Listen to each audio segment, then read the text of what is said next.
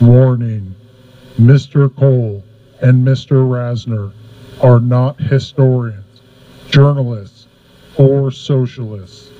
In the course of this episode, they will use profanity, consume alcohol, make inaccurate claims, and discuss violent and disturbing acts. Fact checking and listener discretion is advised.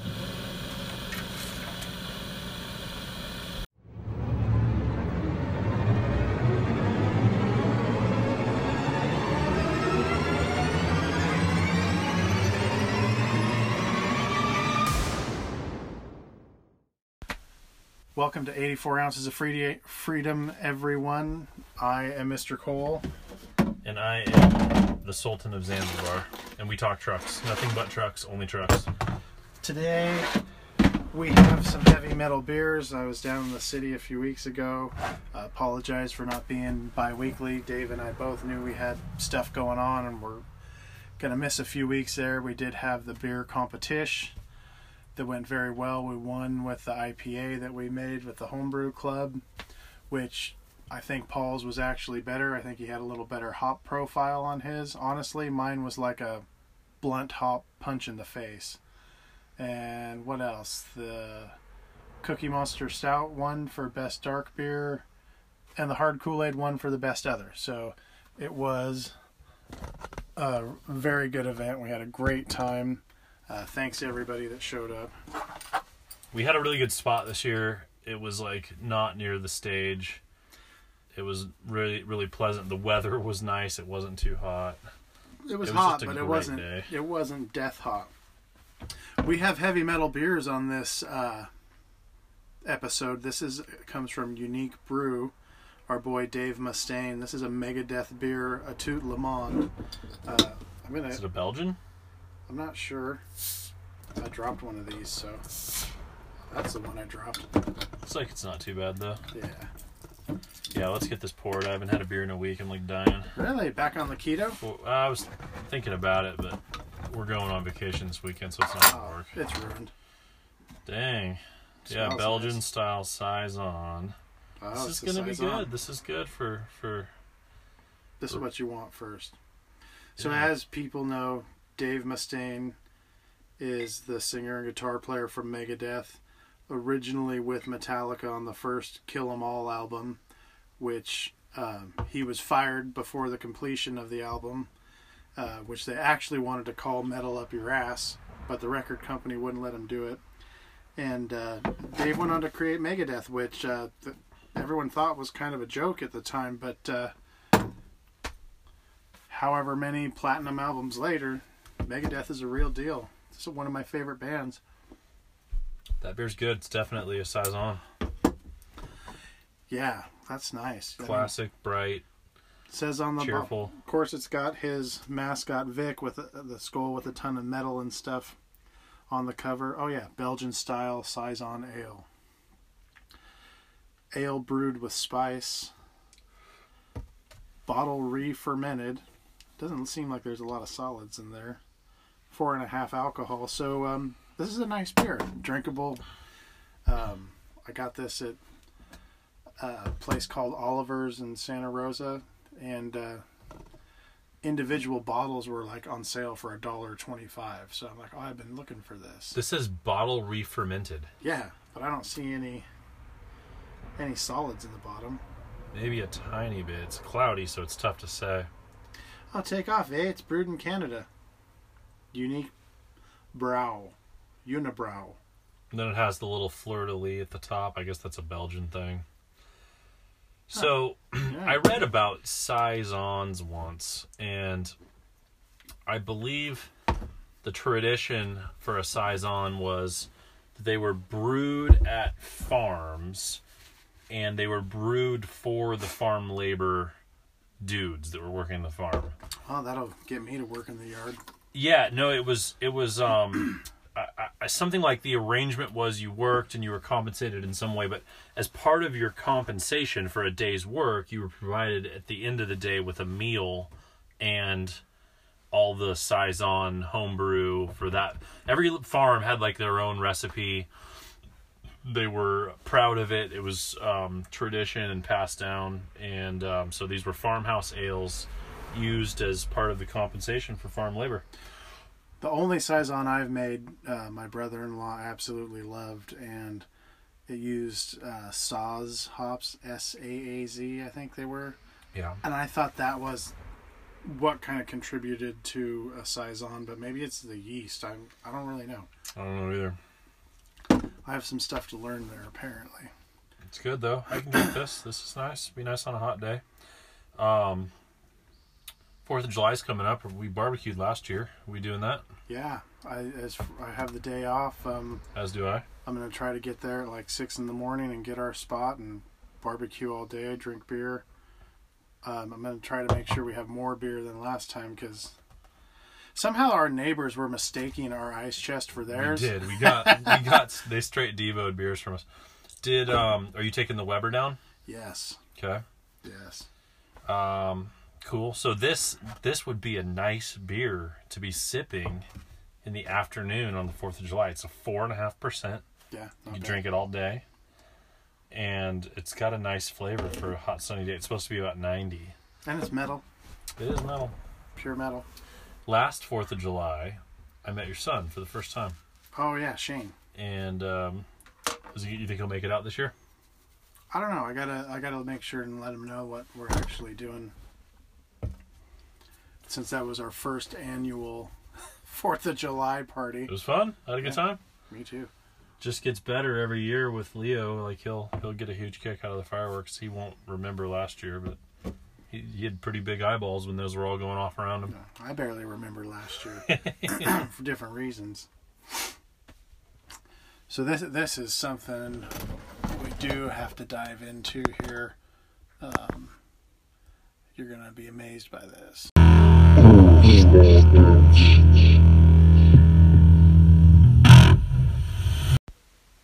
Okay, so we had some correspondence recently um, in past episodes. Um, we talked about Deborah Blum's book, uh, The Poisoner's Handbook, and uh, so I reached out to her, and as I've learned, sent her the link with it and said, "Hey, we mentioned your book in this," and uh, put the link, and uh, she responded. Uh, she said, "Listening now. Thank you so much. Best D."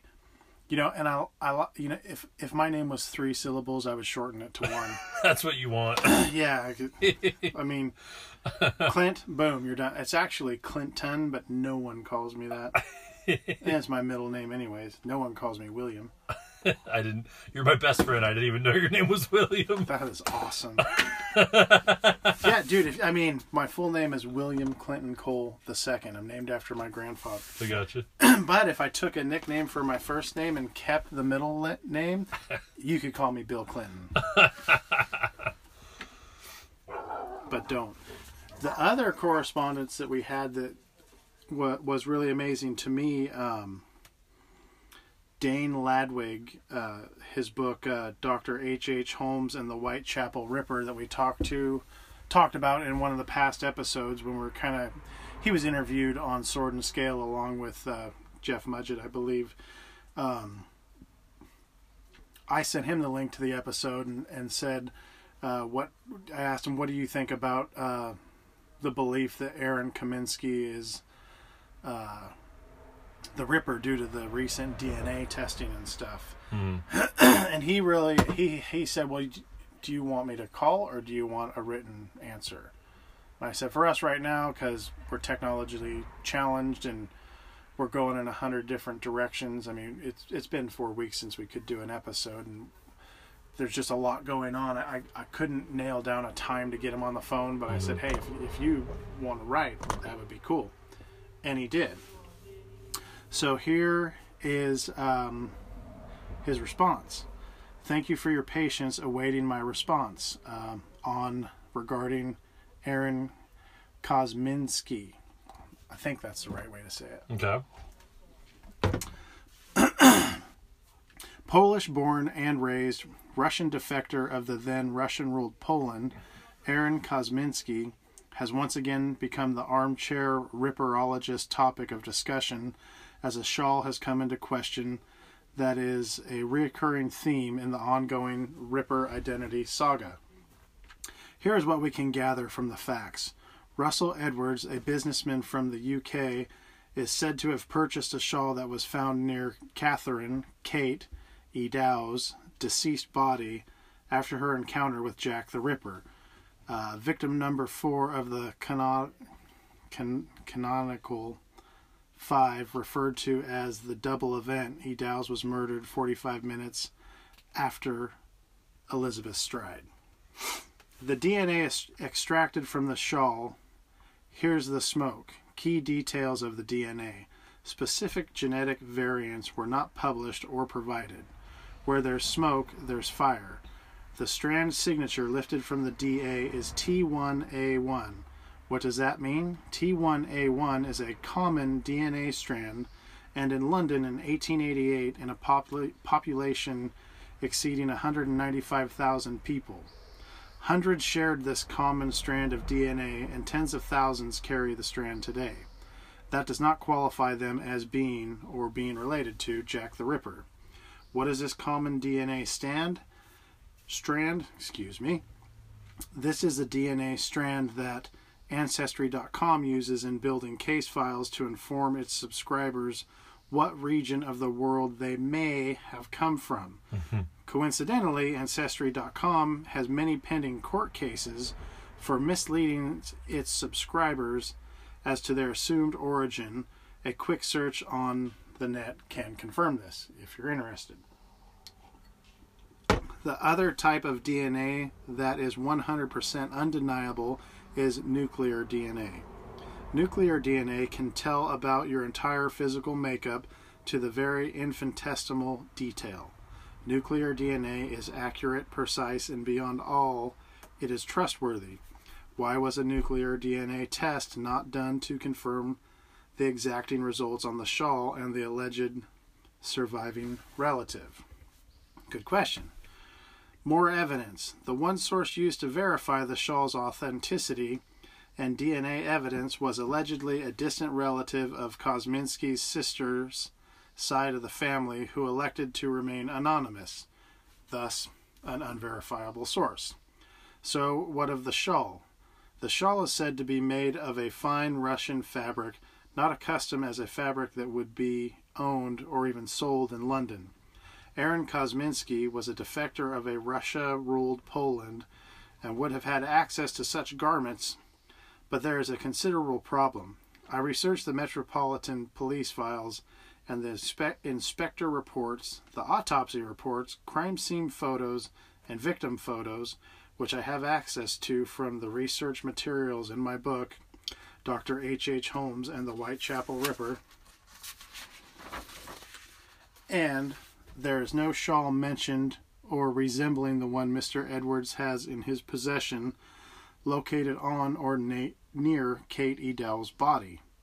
Furthermore, Ripper experts and investigators concluded that with the precision the cuts were made on the victim, it would have taken medical knowledge and skill with certain surgical tools. Kaminsky did not possess the skills possessed the skillful hand as his profession was as a town barber, as we know he was a barber. He spoke little broken English and had a difficult time communicating.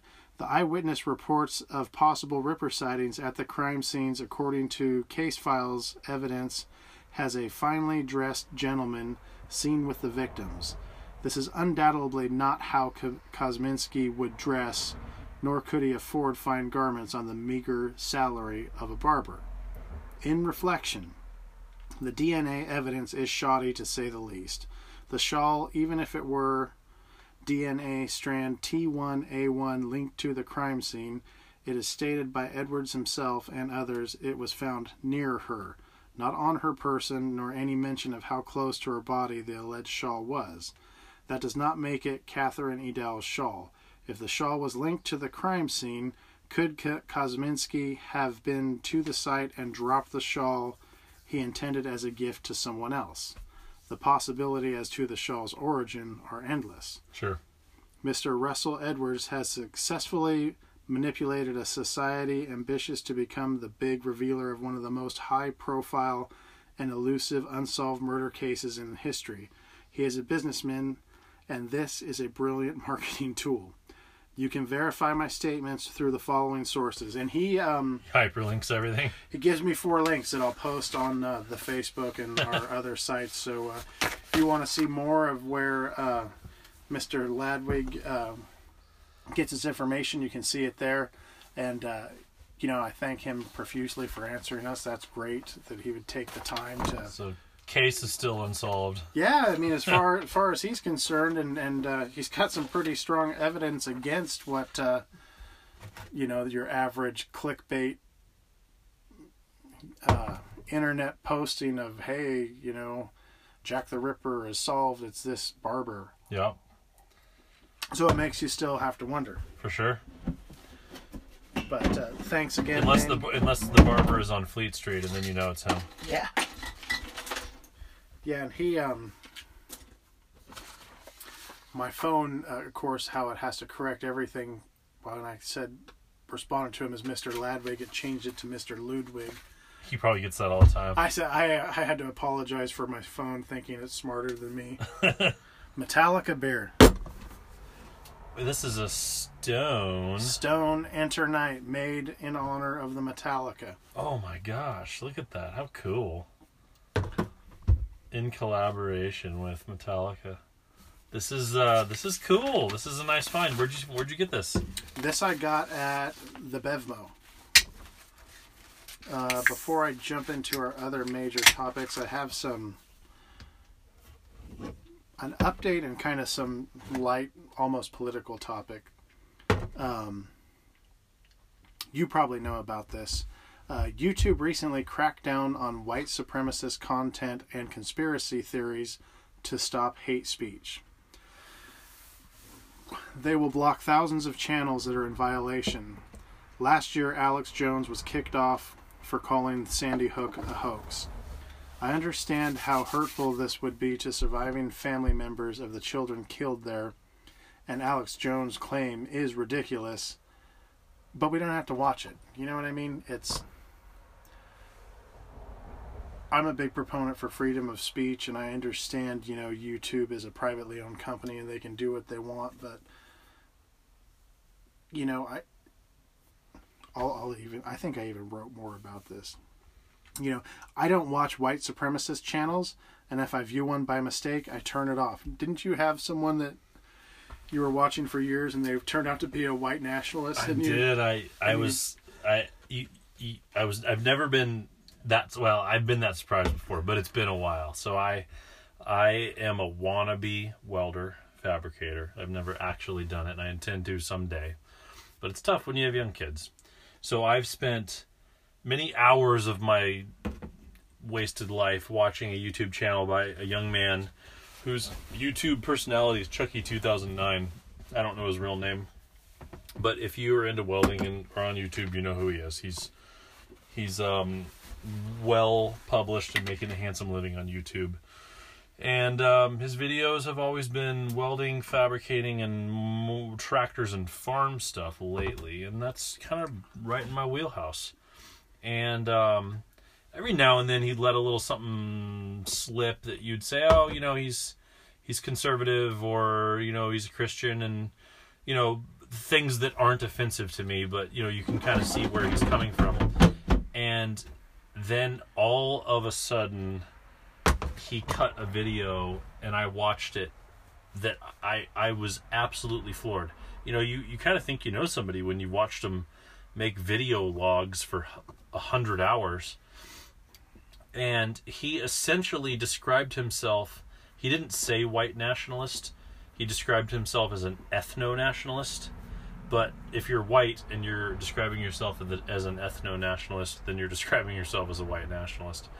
And um, he he um, gosh, what else did he say? I don't know. At the end of the day, when he decided to turn political, he took it so far that even if he never mentioned any of that in a video again, like I just don't feel comfortable even being a subscriber to his channel because I don't want to associate with someone who is a white nationalist. And that's the right thing. That's what I think. I don't think these people should be kicked off. I think you should still have a choice, and your choice is to not watch it. But you should, I think you should get that choice. Yeah. I mean, look at my YouTube channel. The most political I get on it is you might see me wearing a Gary Johnson shirt. but it's about making beer and it's about music, and I kind of leave my politics out of it. That, that's kind of what this is for. You know, this is a, a different outlet. Um, what else did I say here? I think it should be up to the viewers if they want to watch it or not. If uh, some white supremacist channel has over 10 million views, I mean, what does that say about our society? But on the other hand, if a white supremacist channel has 10 views, who cares? You know what I mean? Uh, YouTube is a privately held company and they are allowed to make whatever rules they want for their platform. But as a libertarian, I might not agree with what you have to say, but I will stand up for your right to say it. Yeah, you and I are like the last two Voltaire libertarians that I. I like personally know. I, uh, do I know one? Maybe my civics teacher from high school. Yeah, that's right. Like all my teachers in school were classical liberals, Voltaire kind of people. Um, I don't think that's the case anymore. Yeah, I don't. It's it, maybe not. It's uh, the the free speech speech absolutist thing is is I would say that was lost. It's it's not a thing anymore. Um, man, this beer is good. Have you tried the? So yeah, I have tried the Metallica beer. I'm just not quite through this first one yet to get into it. So, And I'm kind of into pilsners right now, so this but it's like a fun. pilsner IPA, don't you think? It like No, the hop that's- presence is like I could smell the hops when I opened it. I don't know, man. I'm getting straight pilsner. Really? It, it it reminds me. Um, uh, what are some of the pilsners we drink? Like Trumer. It's almost like got a Trumer kind of taste to it. What? All right, I got to get this in my class. Yeah, you were you were going into detail reading that correspondence. You got a little behind. Well, I was when I when I heard about this beer, I'm like, oh, a pilsner for Metallica. I don't, I don't know if that's right. It should be some brutal IPA or something, you know. But that's what everyone else is doing, so I feel like you you go another direction. Well, I have the ultimate plan for my Metallica beer or heavy metal beer or whatever. Oh, dude, dude, if I make it a black stout, I can call it black metal. so this is what you do. You you are you familiar with uh, silver water? No.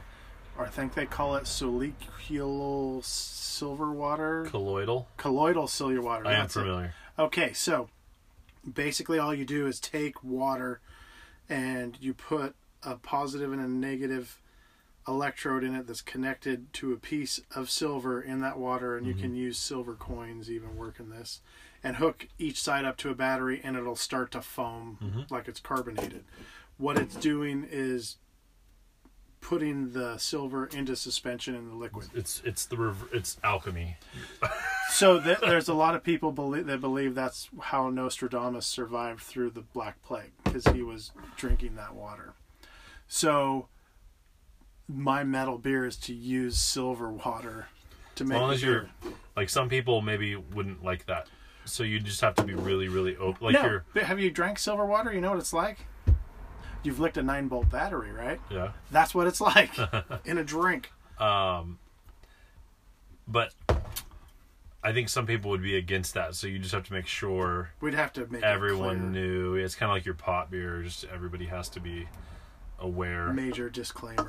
Major disclaimer. Yeah. I do have an update on um, Hiro Onoda, who we talked about, I think, in our first, maybe second episode.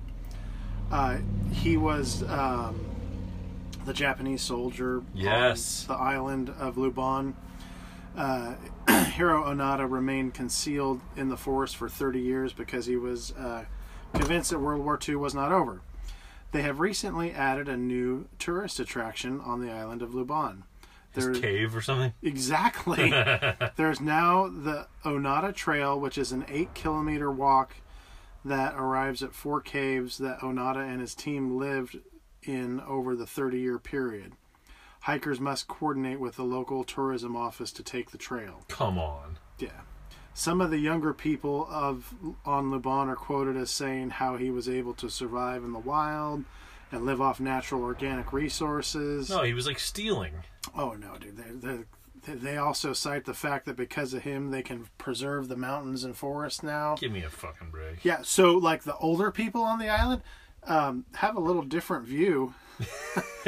um, at the time of Onoda's terrorism, uh, Onoda and his team were known to burn rice fields and steal cows from residents. Uh, they also shot many residents and killed some of them. Uh, those memories and scars don't go away so easily. but the younger generation's like, yeah, he lived organically, man, and we can preserve the mountains. Dude, he shot and killed like 30 people. Yeah, yeah, yeah. He's he's putting up H. H. Holmes numbers. They're like, dude, the war's over. Oh shit, he shot me. Jesus. How that had to go on for 30 years? Come on. So, speaking of crazy things that happen in Asia, I read a news story yesterday, and I I was flabbergasted. It was in the Siberian Times, and and I found this uh, article. I, I don't actually read the Siberian Times. I know we're all going to be surprised to hear this I'm I'm shocked. because I mean we all read the Siberian Times, right? But I, I found this on an aggregate site, and as a as a nurse who gets people brought into emergency that are a train wreck and like tries my best with them, I I always think about this like, what if you know what if you were the nurse that had to receive this guy, but the story is that uh, some hunters were out in the woods in Siberia, and they came across a bear den. And look and the bear maybe probably wasn't in there or they were hunting the bear. I don't know those details but they they went in the bear den and saw a dead guy laying there that was they said oh this guy's like mummified from being like in siberia you know over the winter or something and upon closer inspection he was alive Jesus Christ. and Clint. So Clint's looking at the pictures right now. That guy's alive, dude. That guy's alive Unbelievable. and had laid, and so the bear had mauled him and broken his spine, causing him to be paralyzed from probably the chest down. I, I the story does state that he has use of his arms at least a little bit, but um, he was obviously injured very badly. You can see his face is deformed from being mauled. The pictures are like not like friendly for children, really really uncomfortable. But um, the bear took him back to the its den, which was a cave, and then he laid there for he'd been go- missing for over a month, um, getting whatever little bits of moisture to survive he could. He had no calories. He appears like a concentration camp victim, in addition to his skin being in horrible condition and um, and various wounds in various states of healing from initially being mauled. Um, they said that he was oriented to self only and he could only say his first name. Wow. Um, it's it's really really um, a sad story because this guy uh he- like I can tell you that he's in kidney failure and that's why he's confused or forgetful and if they dialyze him he might he might actually come back and be able to talk again and have his brain back. But um really really a sad story and horrific story and he did live but I would say that it's very likely that he'll never be a functional human being again. Um and then like what strikes you like like look at this picture like look at his blue eyes like that's the thing right away that tells you that he's not dead like look at he's got like the nicest blue eyes you've ever seen Oh yeah, looking. it's like a closer, yeah. human skeleton with rotting face and then these like beautiful blue eyes That's amazing. crazy so we've talked in the past that crazy shit happens in russia and that holds true for this particular story like crazy shit happens in russia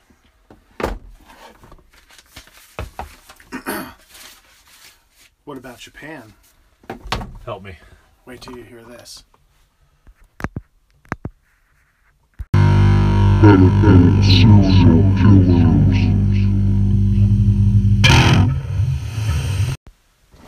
Alright, so I was surprised to find that Asian Madness podcast I really like uh, doesn't have an episode for this, but there there is another um, podcast out there, uh, True Crime Japan, which um, I'll, I'll tell you on the end here what episode if you want to hear uh, more information about this. we have to give an additional warning on this one. Um, if uh, infant murder bothers you, this may not be for you.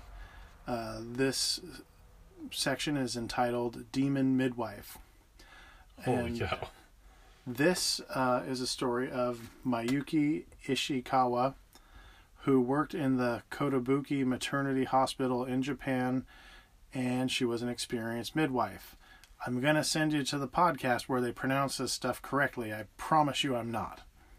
Uh, in the 1940s, there was a deluge of babies being born. Many of the parents were poor and were unable to raise their children without great financial difficulty. Mayuki found that she was unable to help due to the lack of social and charitable, charitable services available at the time.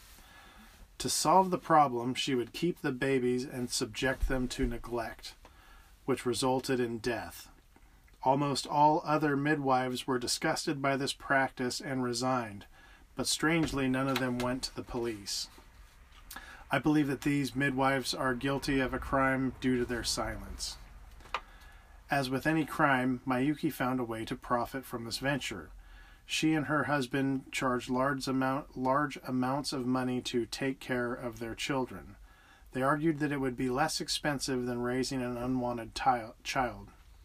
Dr. Shiro Nakayama helped them by falsifying death certificates.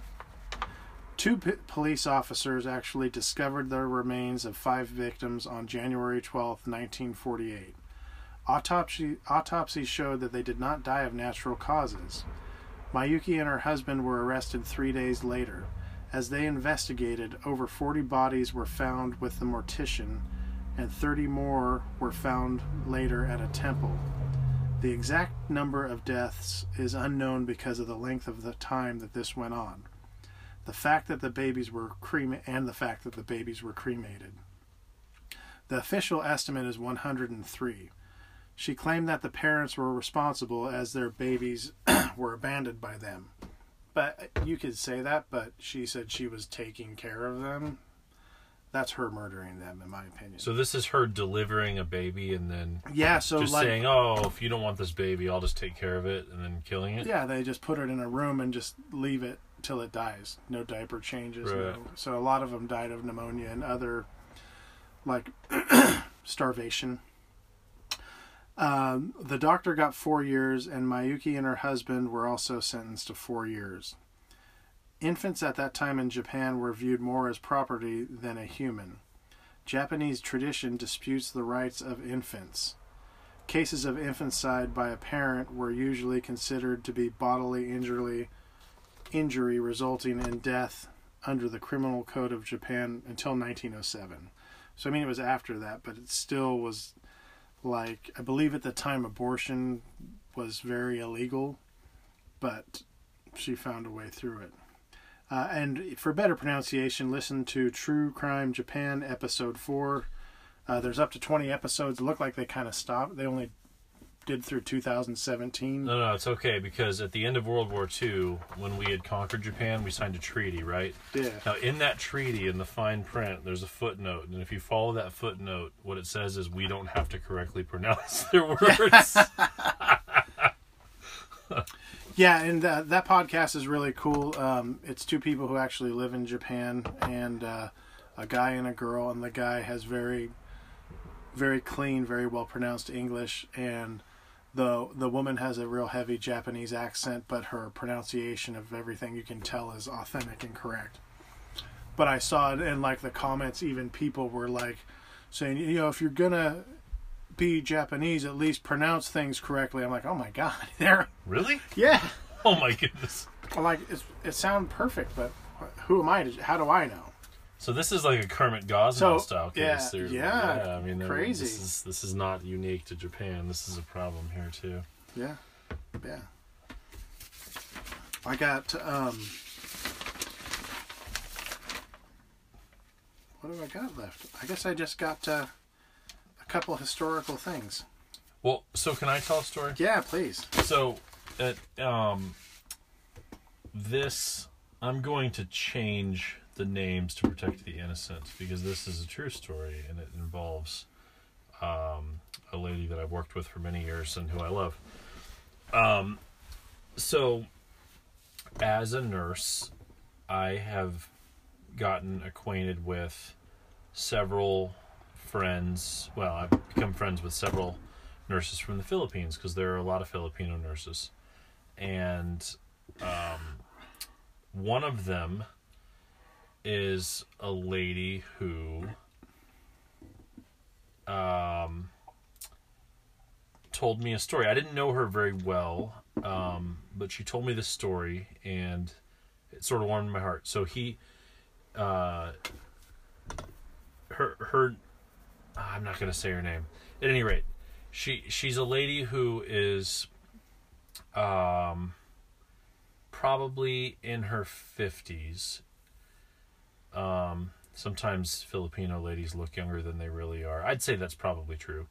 Um, and she and her husband were back in Manila visiting family many years ago. And Manila is a huge city. I believe the population is similar to New York City. It's in the 25 million range.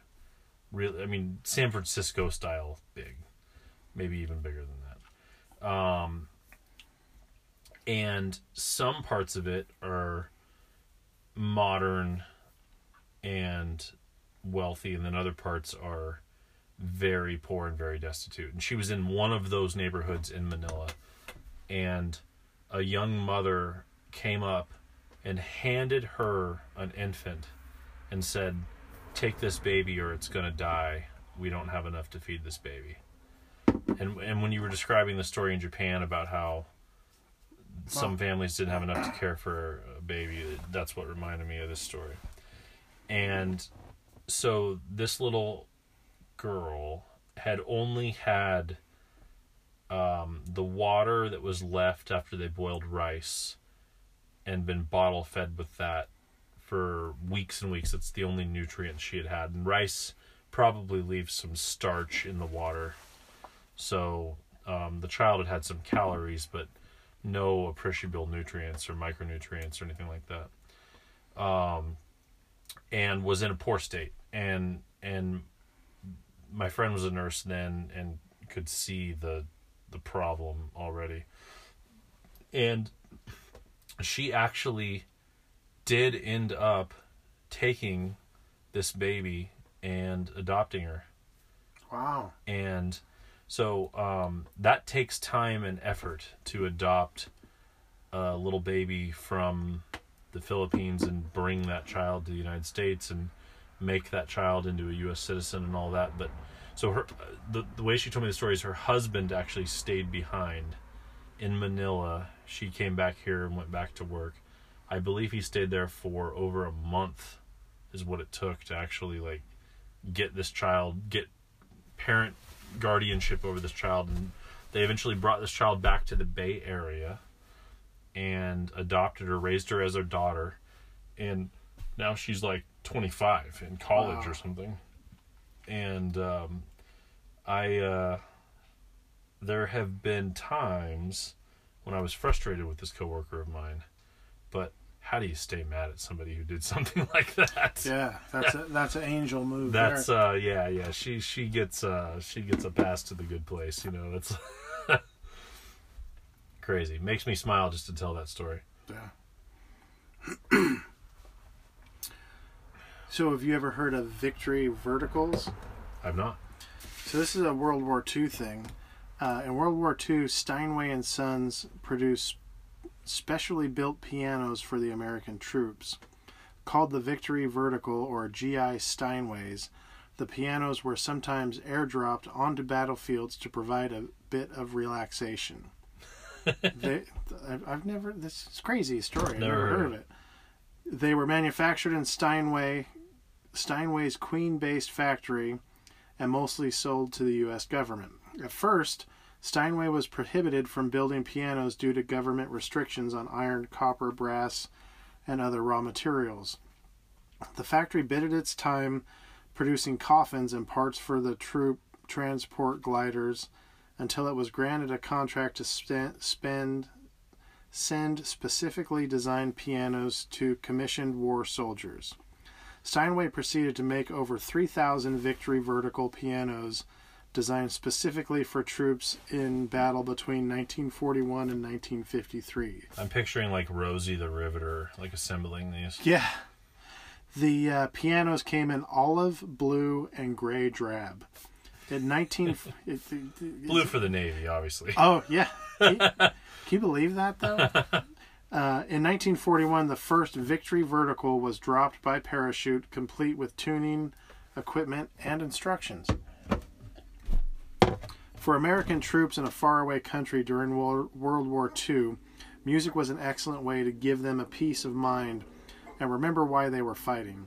One soldier wrote home to his family Two nights past, we received welcome entertainment when a jeep pulling a small wagon came to camp. The wagon contained a light system and a Steinway piano.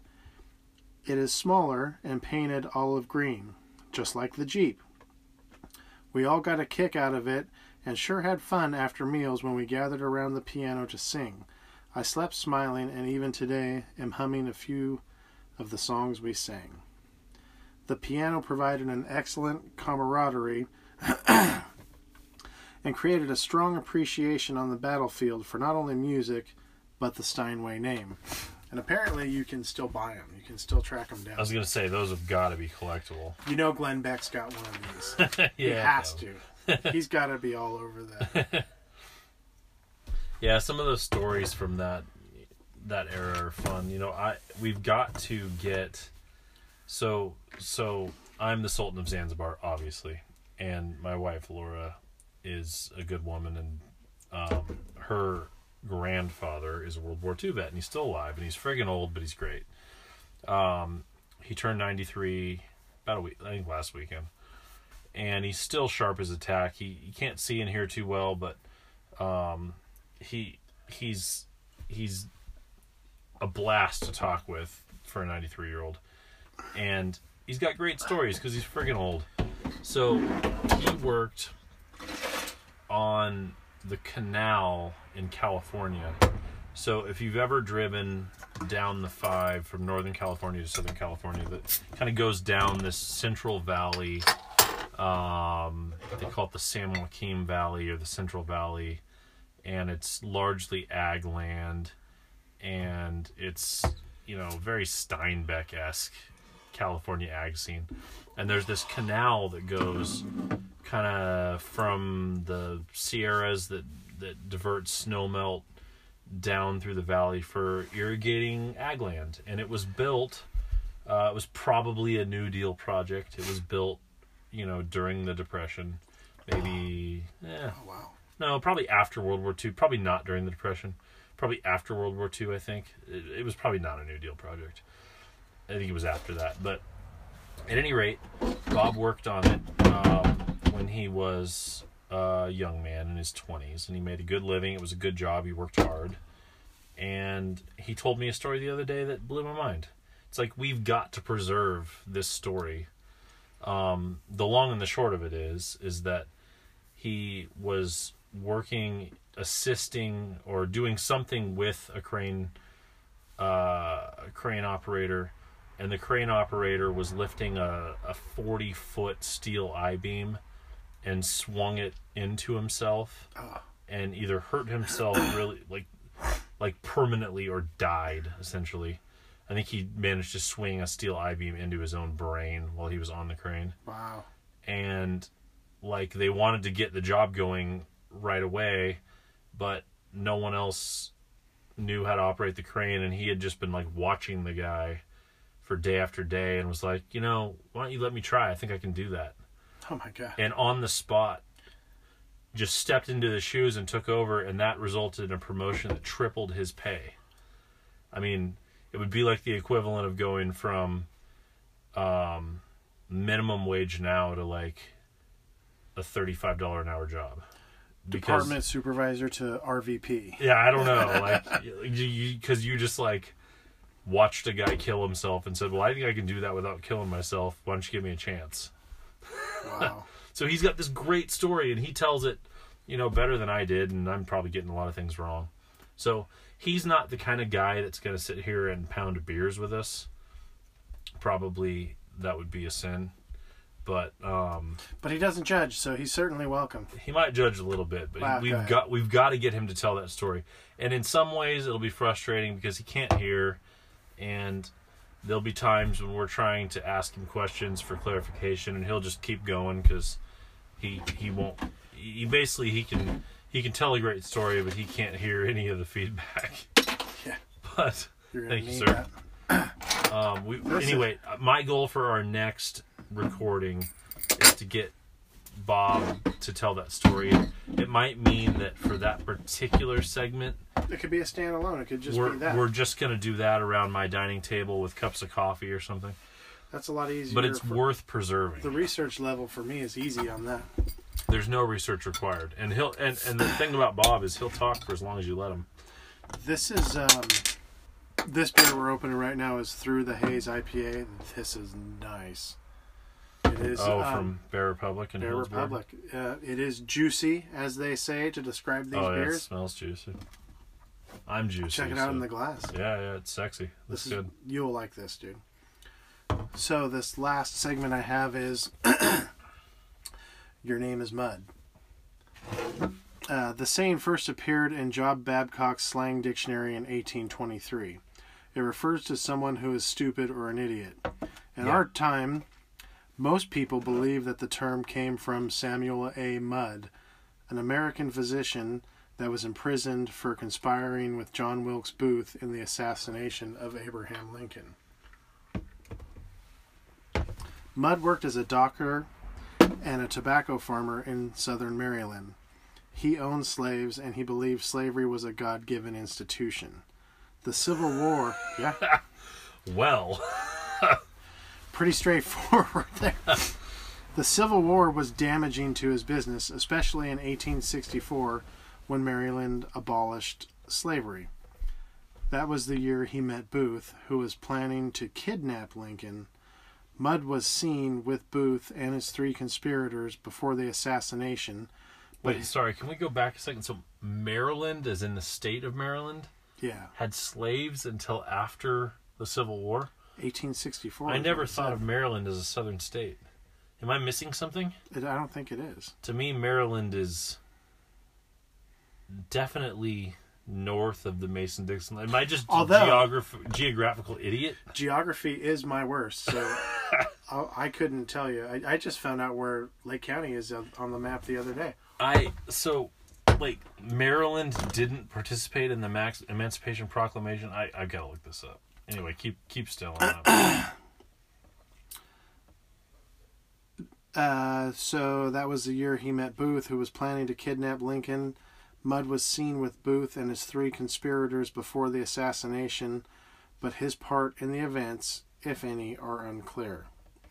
After shooting Lincoln on April 14th, 1865, Booth and David Herold went to Mudd's house for surgery on uh, Booth's fractured leg before he crossed into Virginia. Mudd did not report Booth's visit for 24 hours. He was found guilty of aiding and conspiracy, conspiring in a murder, and was sentenced to life imprisonment. He escaped the death penalty by one vote. Mudd was imprisoned with three other conspirators at Fort Jefferson, about 70 miles west of Key West, Florida.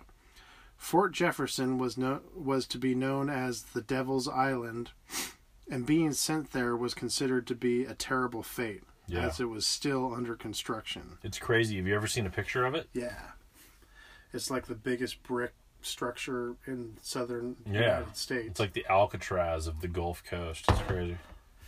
Prisoners had to face hard labor in the sun, little food, and fresh water was scarce. mosquitoes were a problem. Yes. malaria or maybe malaria. Maybe I don't know. Yes, definitely. While wearing a ball and chain, prisoners worked day and night to build the gigantic brick structure and also suffered from dangerous weather conditions. Swarms of mosquitoes, Bing, bed bugs, cruel guards, malaria, and yellow fever. There were about 600 prisoners serving time on Devil's Island when Mudd arrived. Most of them were Union Army deserters. He attempted to escape on a transport the Thomas A. Scott. He was quickly discovered and put into a ground level gun room known as the dungeon by the guards. Yeah. After three months in the dungeon, he was returned to general population but was not allowed to work in the prison, prison hospital as fur- further punishment. He was assigned to the carpentry shop. In the fall of 1867, there was a yellow fever outbreak. Mudd agreed to take over when the prison doctor died. He was able to reduce the, excuse me, the spreading of the disease. He was released to a clerical job, probably as a reward after for his help in saving lives. Mudd was pardoned and released from prison on March 8, 1969. He brought the family farm back to productivity and resumed his medical career. And um, I believe his children are still trying to get. There's a book written by one of his sons trying to get him completely exonerated, but Oh, yeah. uh, so far that's never happened. Crazy. So, how do you like Through the Haze IPA? It's good. I like this beer. It's juicy. Be another good one for next week, Fourth Yeah. of July. Yeah, Cool, man. Should we wrap it up? that's it. That's all I got for this episode. Me too. So, we'll see you guys next time. Cheers, motherfuckers. Cheers.